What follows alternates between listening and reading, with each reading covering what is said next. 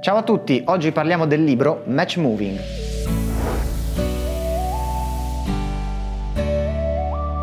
Match Moving, ossia come dice il sottotitolo, l'arte invisibile del camera tracking. Serve qui una piccola premessa per chi non conosce questa terminologia. Per match moving si intende una tecnica tramite la quale è possibile prendere un'immagine reale e sovrapporre sopra ad essa una ricostruzione virtuale in modo che gli elementi vadano a fondersi in modo perfetto e quindi si crei di fatto un effetto speciale, un'illusione ottica che di fatto viene utilizzata in tutti gli effetti speciali moderni. Per fare questo è necessario utilizzare il camera tracking, ossia una tecnica che permette tramite dei software specifici di tracciare il movimento che fa la telecamera reale all'interno del, dell'immagine, quindi della scena che abbiamo ad esempio in un film. Una volta che abbiamo il movimento preciso della telecamera reale, possiamo utilizzarlo per inserire appunto degli elementi 2D o 3D all'interno della scena e eh, fare in modo che questi elementi seguano effettivamente il movimento della telecamera stessa, quindi come se fossero stati ripresi insieme agli attori e alla scenografia. Tutto questo processo è chiaramente molto difficile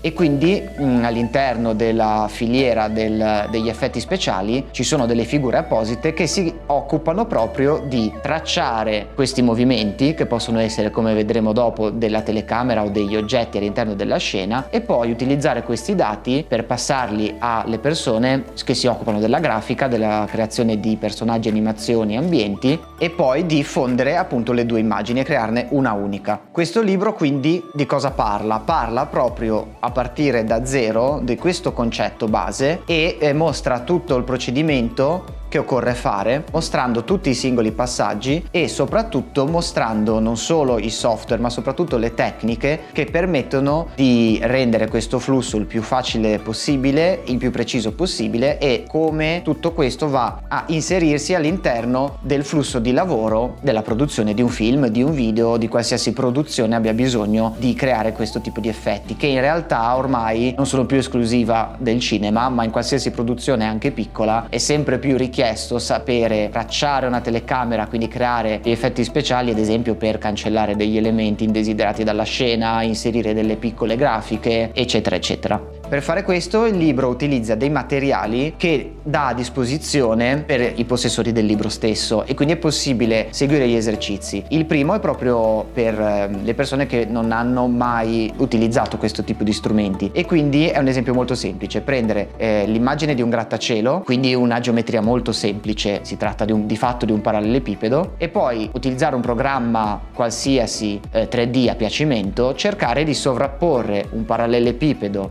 delle stesse proporzioni all'immagine del grattacielo reale. Questa procedura molto semplice fa capire molto bene quello che è di fatto il lavoro di match moving, quindi di corrispondenza dell'immagine reale con l'immagine virtuale. Partendo da qui poi chiaramente le cose si fanno più complicate perché noi dobbiamo fare questo lavoro non solo per un'immagine statica, ma per un'immagine in movimento, quindi eh, con dei movimenti di camera e dobbiamo fare in modo che la prospettiva dell'oggetto artificiale corrisponda sempre con con quello dell'oggetto reale. Quindi il primo capitolo vero e proprio dopo questa prima introduzione eh, parla proprio prima di tutto di come avviene questo meccanismo, quindi di come noi vediamo la realtà, quindi i segnali prospettici, ma soprattutto come la vediamo tramite una telecamera. Infatti l'immagine è bidimensionale su uno schermo, non è tridimensionale, quindi quello che noi vediamo non è esattamente come nella realtà, è in due dimensioni ed è di fatto una proiezione bidimensionale di un mondo che è quello reale che in realtà è in tre dimensioni. Questo concetto è fondamentale perché senza questi concetti di base non riusciamo poi a capire come fare a inserire un'immagine finta, un oggetto ad esempio anche tridimensionale dentro una scena e fare in modo che tutto quadri perfettamente. Di solito l'effetto che si crea è quello, mh, mm, soprattutto nelle immagini in movimento, che all'inizio magari nel primo frame eh, l'immagine sembra realistica, ma non appena la telecamera si muove vediamo l'oggetto finto come fluttuare. Questo perché ci sono dei dati sbagliati, delle informazioni sbagliate nell'immagine che stiamo creando e quindi se da una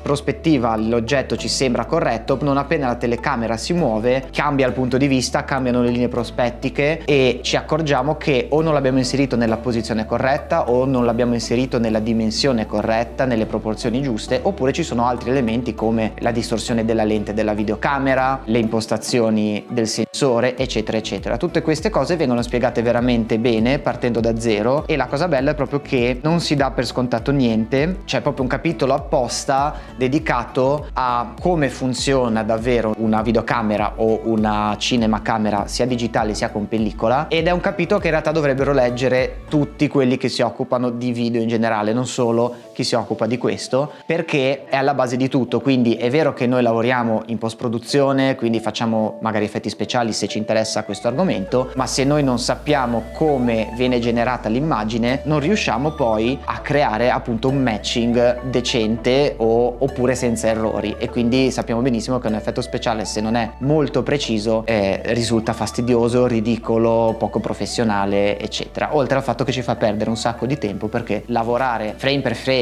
su un video è molto dispendioso e lungo. Eh, questo aspetto secondo me è fatto veramente bene in questo libro. Ci sono molte immagini, è anche bello il fatto che si eh, concentri molto sulla fase iniziale, per esempio spiega in modo dettagliato che cos'è un marker. Un marker di fatto è un eh, punto di riferimento che ci serve per tracciare appunto questi movimenti. Infatti se noi abbiamo, immaginiamo una ripresa di una semplice, per esempio carrellata anche su cavalletto, dobbiamo avere dei punti di riferimento che ci facciano capire di quanto ci stiamo muovendo. Chiaramente c'è la prospettiva di mezzo, quindi gli oggetti vicini si muoveranno più veloci, gli oggetti distanti si muoveranno più lenti, con poi tutta una serie di altre cose da considerare, quindi il punto di vista della telecamera, l'altezza, la distanza dal soggetto che vanno tutte a influire su eh, poi l'immagine finale. Tutte queste cose bisogna tenerle in considerazione perché le dobbiamo poi ricreare nell'ambiente virtuale, altrimenti eh, di nuovo non avremo il matching delle due immagini. Non si limita come spesso nei tutorial online si vede a far vedere che il software traccia in automatico la scena oppure che traccia il punto che gli abbiamo dato, ma ci fa capire quali sono i tipi di marker migliori da usare, quindi da creare se dobbiamo crearli, oppure da usare se sono dei marker diciamo naturali, quindi cose inseriti nella scena, già presenti come un oggetto, una lampada, un libro, eccetera, e, ma ci spiega anche un po' come ragiona il software e quindi sappiamo anche scegliere noi il marker giusto da usare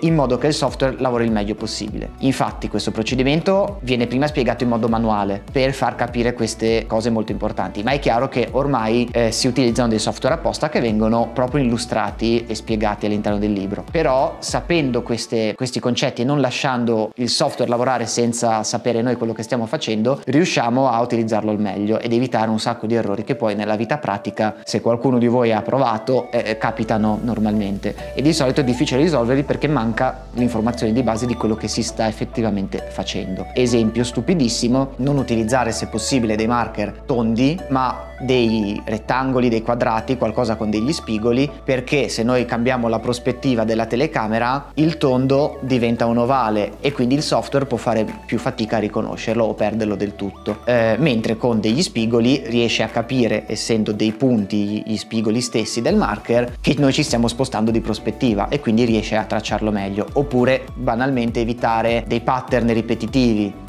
quindi immaginiamo un grattacielo che ha la ripetizione delle finestre in verticale, se noi usiamo quello come marker potrebbe il software perderlo perché il marker che gli abbiamo dato è molto il punto da tracciare di fatto è molto simile nelle varie punti, quindi potrebbe il marker fare questo movimento eh, di vibrazione verticale che ci rende poi difficile tracciare effettivamente la ripresa. L'altra cosa interessante è, eh, oltre al fatto che ci sono dei veri e propri tutorial da seguire con i materiali messi a disposizione, quindi si può provare eh, utilizzando o lo stesso software consigliato oppure quello che noi vogliamo utilizzare, è il fatto che eh, tanto spazio viene dedicato ai tipi di problemi che si possono verificare nelle varie fasi del lavoro. E quindi esempio banale la ripresa in movimento c'è molto motion blur e quindi è più difficile tracciare oppure il video interlacciato oppure differenze di risoluzione dei video che dobbiamo tracciare quindi ci saranno poi caratteristiche diverse dei marker che dobbiamo utilizzare. Però appunto la cosa